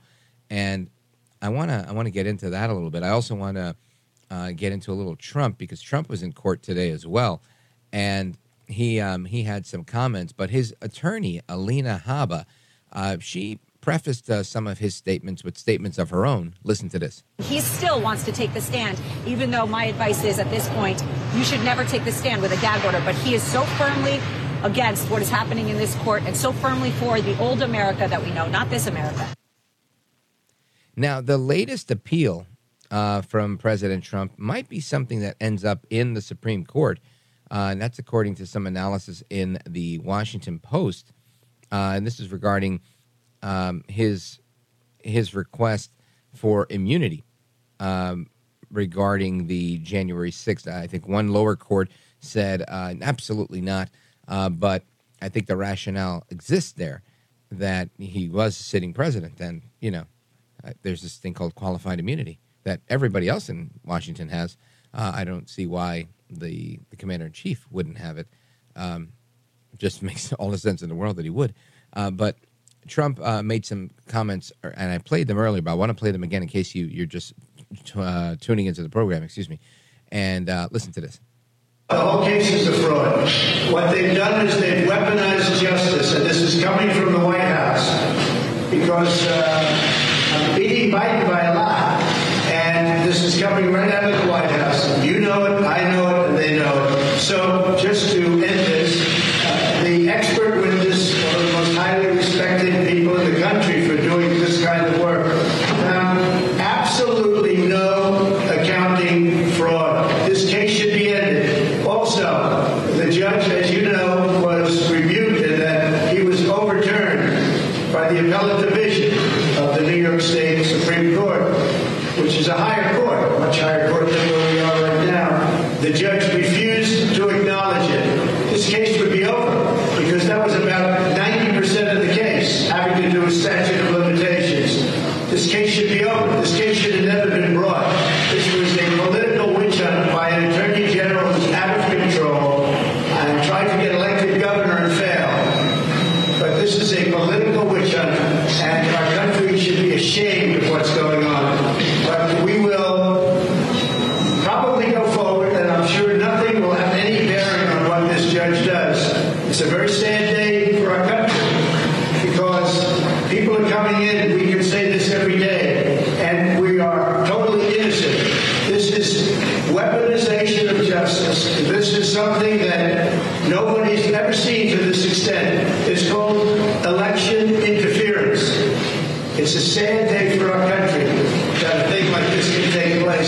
I'm sitting in a courthouse instead of being in Iowa, where I should be, even though I'm leading by about 40 points. Now, Trump is talking about being on the campaign trail instead of being uh, tied up in court, having to spend his resources um, in defense of himself rather than spending money to promote his presidential campaign. And of course, he I think he's got a solid point there. Uh, the bigger point is that on the other case, the January 6th case that I was talking about, um, you know, he filed his notice that he's going to appeal a current ruling from a DC judge that says that he has no immunity from being charged with federal crimes uh, because of what he, um, in his efforts to try and um, correct the record, right? uh, In 2020, he felt the election was improper and he tried to correct the record. And somehow this is now turned into a RICO case in Georgia. And uh, you've got uh, a number of cases in, in various jurisdictions. And this particular uh, judge in the District of Columbia says, no, you're not immune. However, um, he's making his case, and the motion is probably one of, of the most uh, potentially consequential parts of his defense, um, according to, to the piece in the Washington uh, Post, is that he's saying that they're going to need the Supreme Court to handle this appeal uh, because it's going to have a huge impact on whether Trump, who's running again for president, goes on trial before voters go to the polls in 2024 or ever. And it's a solid point. I think another point is that he legitimately was president, and uh, I think it's a solid defense. He's not making anything up. He was president. He was dissatisfied with the election. He said, "I think this election was crooked. I want it looked at. You, uh, Brad Raffensperger, or whatever the guy's name is, I want you to go and find me the votes that were missing." And he did this, and they're saying that's a crime. I don't see it being a crime, uh, especially when you're a candidate in the race and they're saying that he's not immune from prosecution because of the fact that he was president, or, or even uh, Mark Meadows, who made some phone calls on behalf saying, "Hey, look, what's going on? We're trying to figure out what's happening. Let's make this thing work." Um, they're saying that this is coercion, and and I guess look, one man's coercion is another man's um, conversation, but the reality is we have to come up with a a, a place, right? We have to land on something somewhere so that we realize what is what. Uh, are we going to forever say that something is coercion? I mean, when you have these slippery slopes, it gets very sloppy. Very, very sloppy. So that's what's happening with uh, Trump on the legal front. Uh, let me see. There was one more, I think, from this that I wanted to share with you because the, which one was it? Georgia. Anyway, as it comes, I'll bring it up. Uh, but we're going to discuss that. I also wanted to get into a few other things tonight. There's um, obviously Hunter Biden. I'm going to get to that next. And there was there was another one. Well, don't worry. You stick around, and I'll tell you what it is coming up in a moment.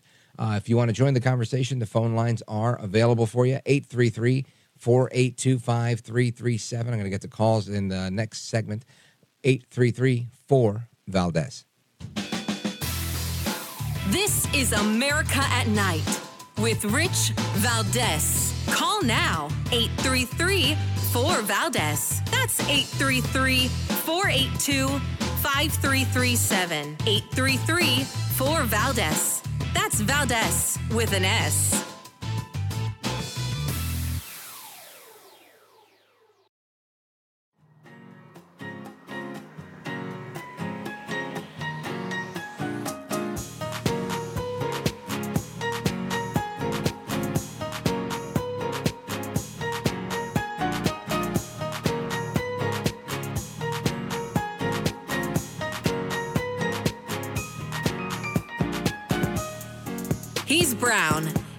bald, and he's breaking it down. It's America at Night with Rich Valdes.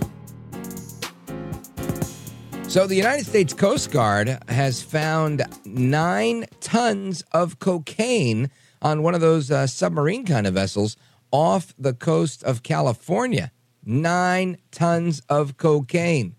Now, this is not necessarily a segue into Hunter Biden, but I'll take it uh, because Hunter Biden was indicted in California today on nine charges related to tax. Uh, the all of them stem around his failure to pay uh, $200,000 in tax back in 2019. Now, you've got the special counsel, David Weiss. He's been using a federal grand jury in Los Angeles to gather evidence of possible criminal tax charges against Hunter Biden. And this is uh, it's a big deal because, I mean, it's a big deal because his name is getting dragged through the mud. Uh, and it's not a good look for, for Joe Biden when you've got Republicans every five minutes saying uh, the Biden crime family, Biden's corrupt, Biden's this and Biden's that. And then all of a sudden, you know, Biden's inside man is now uh, bringing more, nine more indictments against, uh, or one more indictment with nine counts uh, against Hunter Biden for more tax fraud. So, um, again, this is probably still the fix is still in. He's not going to see the inside of a jail cell. Nothing's really going to happen. But it, it, doesn't help in a campaign year. I mean, if anything, it might. Uh, Joe Biden, Joe El Baboso Biden, may try to play this and say, well, you see, my, my son, uh, he, he's the smartest guy I know, but um, he's been indicted. That's his problem. We're, we're holding everybody accountable, whether it's Donald Trump or Hunter Biden. We ran a fair administration, right? He may he may try to use that to his benefit. I just don't know that it works entirely uh, because you know they're looking for for 100 years or 400 years uh, on Trump, and you know what they're doing to Hunter Biden is is uh, minuscule, and he actually didn't pay his taxes. What did Trump do? Borrowed money from a bank, paid it back. Bank said he paid it back really well, and after the statute of limitations, the the state decides uh, we're going to come after you. Well, you're doing that because you on your campaign you said you were coming after me. No, I didn't. Then he plays the videos and they, okay, and they they pretend it didn't happen. I mean, it's just it's just laughable the things that are happening, but it's not funny because it could happen to any one of us.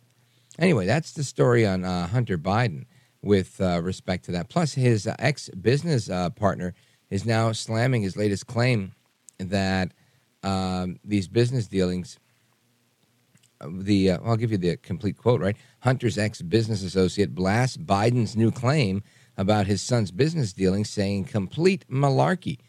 Uh, then President Biden met with several of Hunter's business associates during the Obama administration, and a uh, former associate of Hunter Biden's is pushing back against President Biden after he angrily claimed that that was a bunch of lies and that he interacted with his son's foreign business associates. So, how about that, right? How about them apples? So, there's uh, plenty going on on that front. And I say all of that to say it's, it's an interesting place that Hunter Biden has landed in.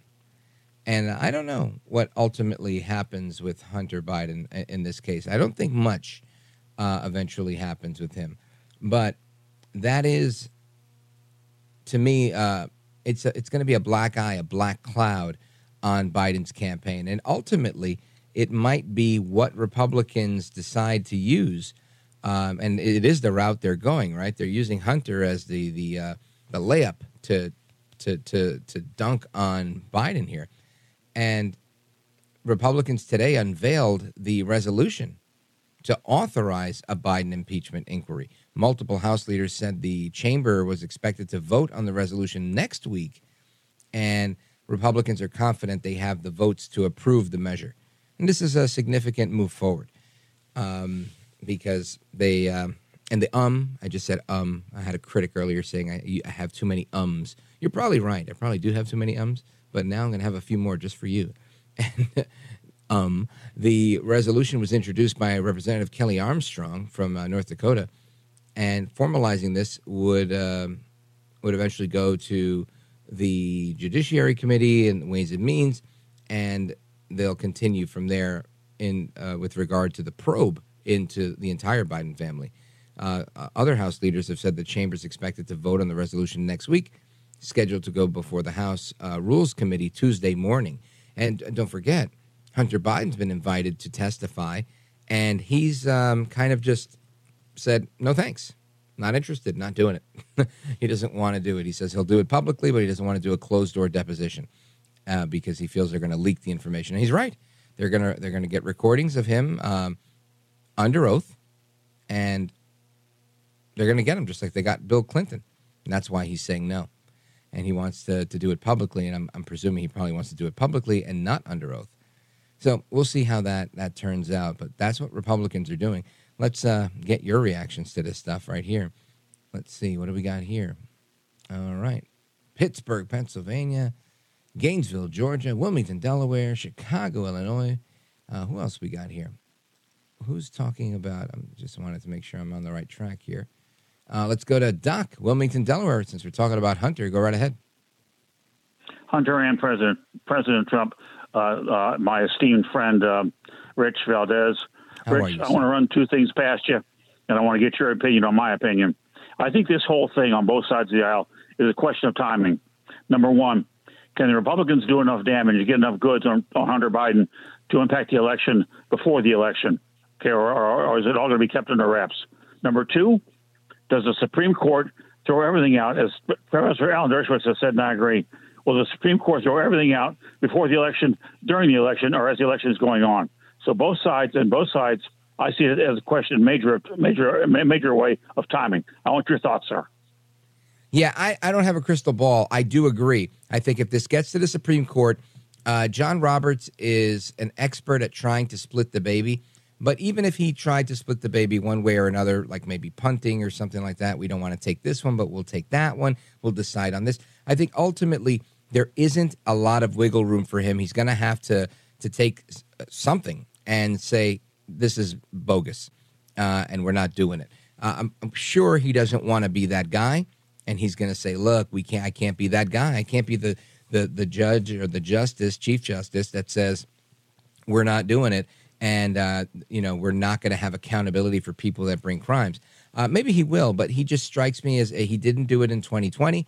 I doubt he's going to do it now. I, I figure he's going to come up with something, some way, somehow, to uh, kind of get around that. But we're going to see. Uh, I don't think that they have much more room.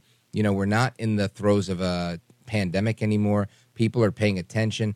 Uh, if you're listening to the show in the 10 o'clock hour, there are people in New York City that are extremely dissatisfied with Biden that are like, bring back Trump. Uh, I think when you have that type of uh, uh, momentum, and again, presuming that the momentum today on December 8th is the same as it's going to be in, in uh, 11 months from now in the 2024 election, then it's, a good situation for Trump. The question is, does that remain? So I think there's a lot of variables um, with respect to that. Now, Doc, something that I wanted to share with you uh, was the anniversary of Delaware uh, ratifying the Constitution. That's today, in addition to uh, yes, sir. the um, the anniversary of of uh, Pearl Harbor. So, congratulations to you and everybody in uh, uh, in WDEL country for being great patriots, Doc. Thank you, sir. Appreciate it. You bet. Thanks for the call. I appreciate it. Great questions as usual.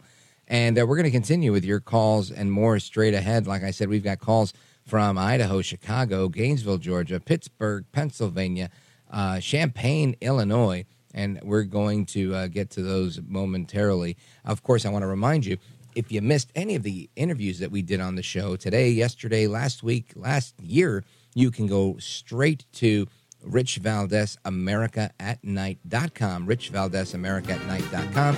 And you can um, download the show, you can stream the show. You could even subscribe to the podcast for free, where you could listen on your podcast and get a notification whenever there's a brand new episode, which is either my short commentary, This is America with Rich Valdes, or the podcast of this radio show, which is, again, absolutely free. Rich Valdes, America at night.com. Check out the website and subscribe. Folks, we're coming right back with the rest of your calls. Don't go anywhere.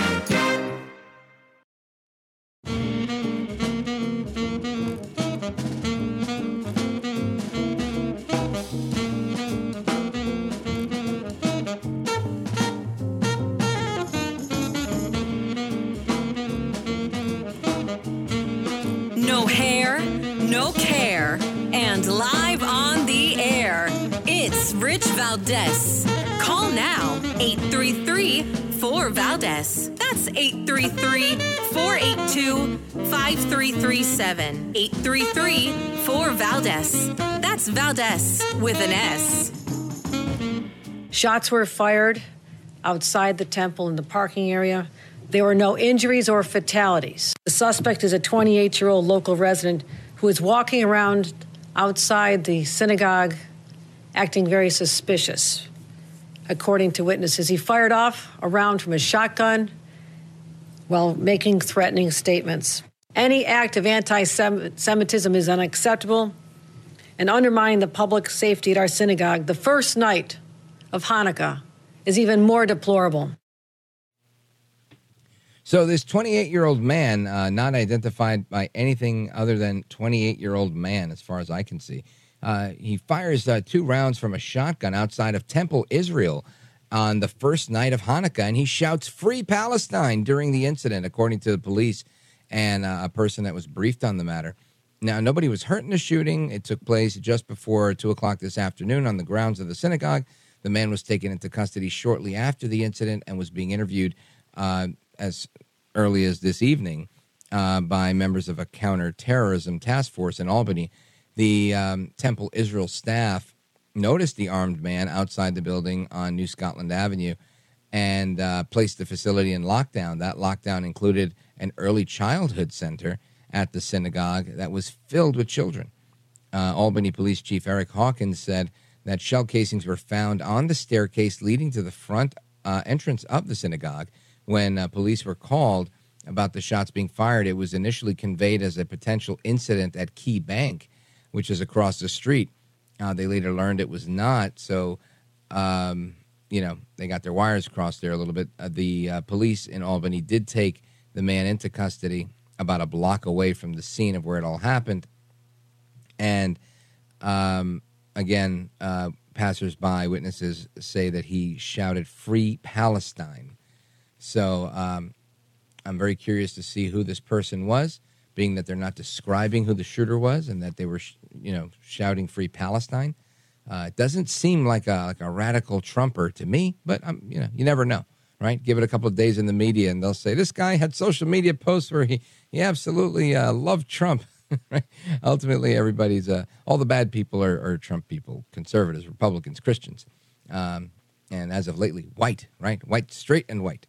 Uh, anyway, uh, that's the story on that. As there's more information, I'll keep you up to speed on it.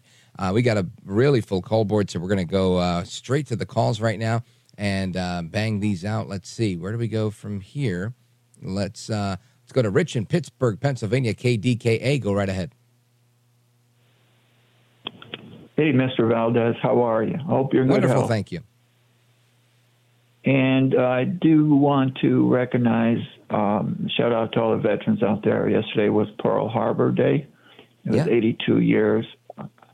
We must not forget, you know, that was the uh, worst attack on U.S. Uh, you know, on U.S. soil before Right. 911.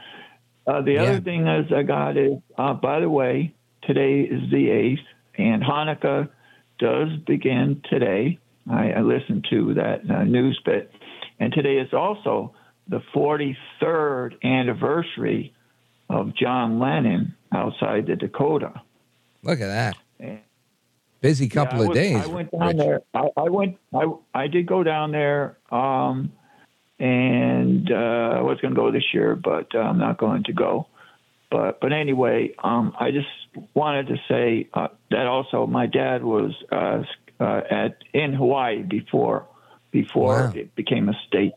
And shout out to all the veterans because without these veterans, uh, uh, you wouldn't be able to exist. There would be no freedom of speech.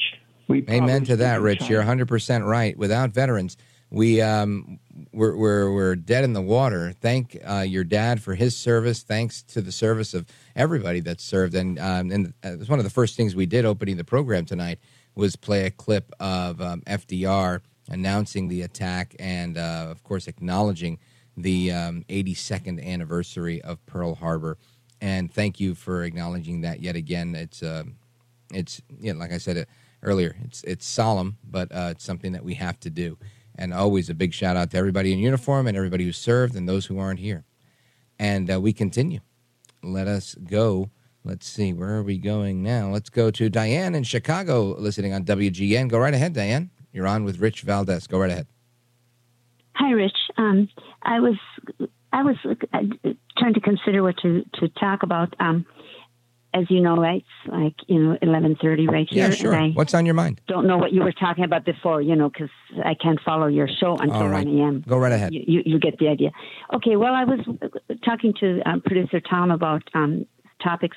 I was wondering about Twitter, which is X, and what you, um, if you've ever had a situation where you consider, where you had uh, somebody on your show. I remember Jim Bohannon had a person named Jack Lombardi, and he was um, somebody who seemed to know all about, you know, navigating Twitter it's sort of an odd thing for a person who doesn't have a computer, which I don't, but I use the library and you know I have a Yahoo and all of that, and I have a Gmail that corresponds, but I'm anonymous on both Right. Twitter or X, and and yet um, I'm pretty diligent, and I've been doing, you know, tweeting my little Right. What was your question about Twitter, Diane? 2017. Um, have you ever heard of shadow banning? Sure. Yeah, I can tell you a little bit about that. So, uh, uh, I spent a little bit of time working for an organization uh, called Project Veritas, led then by James O'Keefe. And um, that term, I think, was relatively unknown to everybody. And when Project Veritas did uh, an investigation into into why how how that works, uh, it was revealed by them, by their very own employees on hidden camera, when uh, they thought they were meeting with like women after work at a bar, and they were bragging. And they were saying how like yeah he's crazy, the radical right wingers, these uh, you know I'm paraphrasing, but it's on video, you could find it on YouTube, and they were uh, literally bragging about how people would think that they're tweeting to their big followings and in fact you know only a handful of the people would see the tweet the rest of them would not see it and it, it was not a forthright ban where they would tell you hey you're banned it was a shadow ban where you think that you're communicating but you're really throttled and you're reaching a lot less people and this this was something they did to conservatives ever since the time of the Tea Party, and who knows, probably before that. Um, very, very, um, very popular. It still happens now. Um, many of them do it. All the social media do it, um, and they tell you right. You might post something, and they'll say, "Okay, you're going to be throttled. You're you're going to have less reach," uh, and and they just tell you. And then if you don't like it, you can appeal it. But yeah, that's something that happens quite a lot. We had a Facebook whistleblower on the program a while back. I don't remember her name, but we should probably bring her back. And she was very informative. And she uh, was explaining how they did similar at, at Facebook. And what I've seen is that many of these social media platforms do that. And we learned from the Twitter files when Elon Musk purchased Twitter that it went beyond that to actually colluding with the government or the government colluding with these uh, social media companies in order to stop certain information from going out. So, uh, yeah, very good point and very good question because that is something that does genuinely happen. And th- that is what gave rise to Parler and Truth Social and so many other uh, alternatives that embrace free speech. Uh, Rumble, for example, which is an excellent alternative to YouTube. And voila, here we are today uh, with more options. So I think we need to continue having those options and we need to continue holding these people to account. Diane, thank you for your call. I appreciate it. Uh, big shout out to everybody in WGN country. And of course, we're coming right back with the rest of your calls and more. Don't go anywhere. This is America Night with Rich Valdes.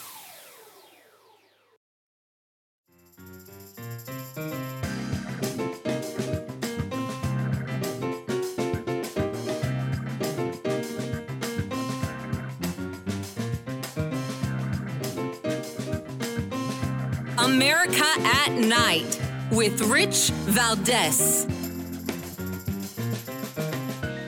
to the point of needing Congress to act, what Senate Republicans are pushing for really right now is very similar to H.R. 2, which passed the House, the Secure the Border Act. And just to name a couple of things in it, you know, restart construction on the border wall, increase the number of Border Patrol agents, limit asylum, narrow the president's parole powers. Why is that unpalatable to the administration? I would say two things. One, we've presented um, uh, proposals uh, that address the situation, that provide real practical solutions, and also uh, do not do violence to our fundamental values. All right, that's Alejandro Mayorkas, the um, soon to be hopefully impeached um, Homeland Security Secretary. He says that we've got to do this, we've got to do that, bad, bad, bad, bad, bad, bad, bad. I don't believe a word this guy says. He's never done anything. They've n- done nothing but make something uh, worse and worse and worse and put lots of human lives in peril every single day. Let's go to Jim, Chicago, uh, WGN. Jim, go right ahead. Hey, Rich. I have uh, two comments about doors, D O O R S, doors. I don't know how many people, but how many people do you know would leave their doors open before they go on Christmas vacation? Right, and nobody. That's just an analogy. Right, right. That's an analogy for what um, Capitol Hill. Hopefully, they could come to an agreement before uh, they for the border crisis. And the other thing about doors is Jamal Bowman not even using the doors; he was trying to get out.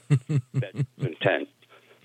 Yeah, that's funny. I think you're right. And listen, uh, you you make a lot of uh, sense there. Congress wants to, in effect, uh, it's almost like they want to file an insurance claim, right? That's the only way I would see somebody saying, "Yeah, look, let's go on vacation. Leave the car running in the driveway. Leave the back door and the front door open. Hopefully, when we come back, we've got nothing. We could file a big claim, and then we could move on." It, it seems like fraud, and that's exactly what these guys uh, seem like the guys in Congress that are just not willing to take on the problem. And and again, it's not a problem. It's a it's a full blown crisis. You know, the UN. Uh, I was at the UN today. Interestingly, uh, the UN says that this is the most dangerous border crossing in America. I mean, in the world. People are dying like crazy. You've got rape, drugs, kidnapping, human smuggling. All of this is happening at our border and and Biden and Mayorkas is just we're doing everything we can, and we're we're just great, and we're doing. I mean, it's unbelievable to me. It really is that we have this, and these these uh, looks like platoons of men from all over the world coming in that you know claim that they're coming here to work, but looks like they're coming here to you know I don't know set up shop like a military unit. You know, once that was brought to my attention, I I, I blew it off a couple of times, but now these aren't uh, again little guys, puny guys. These are guys that are in shape that are coming here, and it doesn't. It looks like a soccer team that's coming in. You know, it's just crazy to see what we're seeing. Jim, thanks for the call. I appreciate it.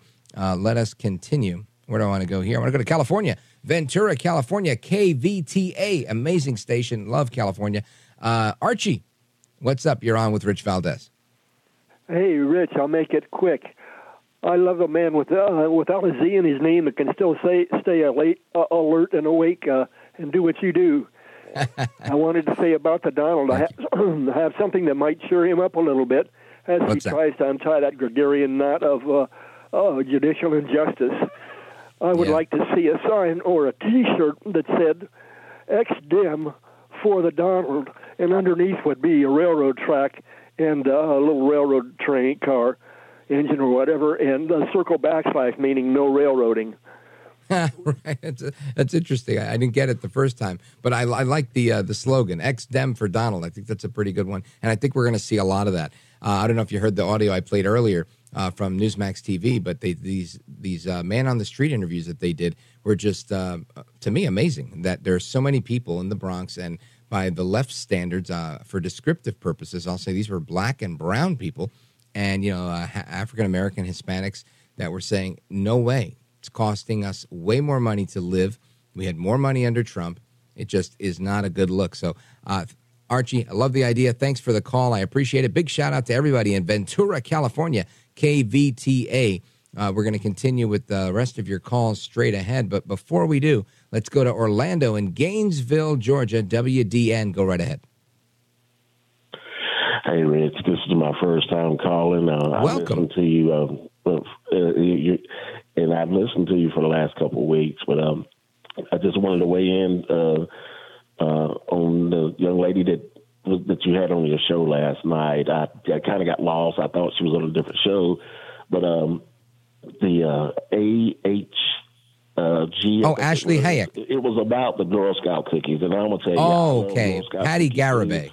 but right, but the thing is, I, I I don't like how things are set up. Knowledge is power, and I'm glad to know that uh, as long as you and I, because I am a man of color myself, as long as we're funding those cookies, uh, we're funding the wrong side of the, the world, and uh, it, it's just not right. That's not right at all. So Yeah, I just I hear wanted you. to say that.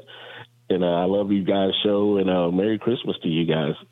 Well, Orlando, thank you. Those are kind words. I appreciate it. You call anytime you want. Uh, big shout out to, to you and your family and everybody in uh, Gainesville, Georgia, WDUN. Happy Christmas. God bless. Folks, we're coming back to the rest of your calls and more. Don't move a muscle. This is America at Night with Rich Valdes.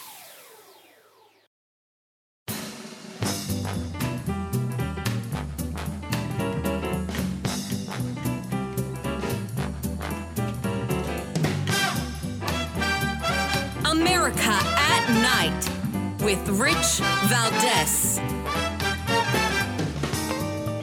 All right, America, welcome back. It's the speed round. Let's go very quickly to Brad in Champaign, Illinois, WSOY. Brad, go right ahead. Hi, Rich. Yeah, I know I don't have much time. Uh, so concerning Hunter Biden, some people might have forgotten, but his lawyers, you know, tried to get a sweetheart deal with and fell through with the judge, and judge wasn't having none of it. So she sent it back to DOJ.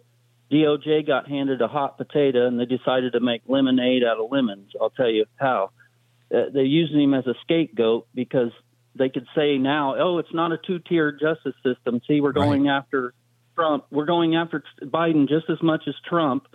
But right. that's not the case. You and I both know he'll never do it. Hot second in jail.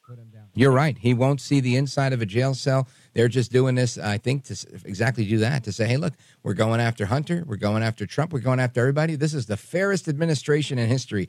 Brad, I think you're onto something. Uh, let us continue. Let's go to Joe, Salem, Arkansas, KSAR. Go right ahead. Yeah, uh, Rich, um, I agree with the other fellow that I'm glad you can stay up for the three hours. I I'm a first time dozer, and I hate when that happens. but anyway, uh, what I was wondering is, what do you think about a pardon for Hunter? If you haven't already covered that, uh, how long do you think that'll take? So here's the thing. Um, Joe says he's never going to issue a pardon for Hunter Biden. I don't think he will either, and I'll tell you why. I don't think he's ever going to get convicted. I think Hunter, um, even if he gets a conviction, like uh, the the slap on the wrist that he's going to get is ultimately going to be a fine. So they're going to say, "Oh, you didn't pay your two hundred thousand dollars in taxes. Well, we're going to fine you a million bucks, and you better not do it again. And if you do it again in the next ten years, boy, you're going to have to pay another fine." You know, I don't think any stiff penalty is coming his way. I think this is again for show to tie him up in indictments to say, look, we went after this guy, we went after this guy. It's all theater, in my opinion. I don't think anything really sticks. Joe in Salem, Arkansas, big shout out to KSAR. Let us go now to um, Zanesville, Ohio, WHIZ. Check in with Paul. What's up, my brother? Quickly. Hey, good evening. Hey, you know, uh, when I hear my orchestras, I hear blah, blah, blah. Now, I was in the grocery store the other day, and I had four or five guys that brought up like a cart and a half of food. And um, I'm watching them because I'm in the self checkout. They're right behind me. They're not speaking English, so I'm kind of keeping my eye on them a little bit. And the guy, the one guy, he pulls out what's called an EBT card. Okay, I've seen him before. I worked in the drive-through for three months when I need a little uh, extra uh, Christmas money about three or four years ago and they used that, and that just looked kind of fishy to me. And that's just one of those things that makes you go, hmm. And if anybody thinks it's not coming to your hometown, you better beware because it is. Yeah, you know what? Here's the story with that. I think you're right. Uh, I think two things are happening here. One, these guys might have come through the southern border. And if that's the case, they're giving them all sorts of freebies there. They want to hook them onto the welfare state. That's number one. Number two is they're trying to expand the welfare state everywhere through through uh, like you know if it used to be that if you were very destitute you could go to college for free. Now they're trying to expand that with uh, student loan forgiveness trying to make all sorts of things. They've tried to expand medicaid. They've tried to expand um, ebt food stamps snap all of these programs to, to make it even easier for people that have income to get them because they want us dependent on the state. It's a Marxist move and we shouldn't tolerate it. Big shout out to Frank and Evergreen, Paul and Boise, and everybody else out there. Hasta la próxima. Take care, good night, and God bless America. I'm Rich Valdes, and God willing, we're doing it again tomorrow. The Ed Mylett Show showcases the greatest peak performers sharing their journey, knowledge, and thought leadership. This is one of the all time best pieces of advice ever given on the show. Actor Rainn Wilson. The number one thing that psychologists point to with young people of why they are struggling so much in this mental health epidemic is they don't have resilience. So, how do you build resilience if you don't understand suffering itself? The Ed Mylett Show is available on YouTube or wherever you listen.